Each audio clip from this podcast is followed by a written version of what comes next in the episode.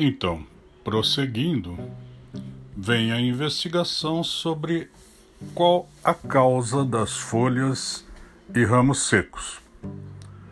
A causa mais natural da seca de folhas e de ramos é a senescência, é o envelhecimento. As folhas mais velhas passam por um processo de remoção de nutrientes para as folhas mais novas, para a formação das folhas mais novas. O primeiro passo é um amarelecimento, quando elas perdem o nitrogênio.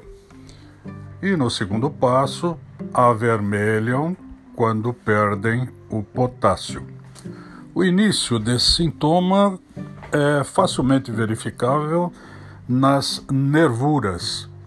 As nervuras da folha por onde chegam os nutrientes, elas começam a ficar de uma cor mais clara, enquanto o limbo da folha ainda é esverdeado.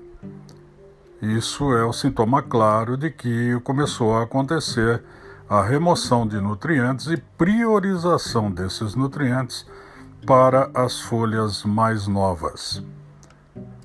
Com o tempo, essa folha velha, que ficou privada de nutrientes e ainda teve os nutrientes móveis, o nitrogênio e o potássio, removidos, essa folha seca. Ela amarela, avermelha e seca. Então, quando já começou a acontecer o sintoma de avermelhamento dessa folha, que é quando ela começa a ter a remoção do potássio, essa folha pode ser cortada, não antes, porque ela está sendo útil para transferir alimento para as folhas mais novas.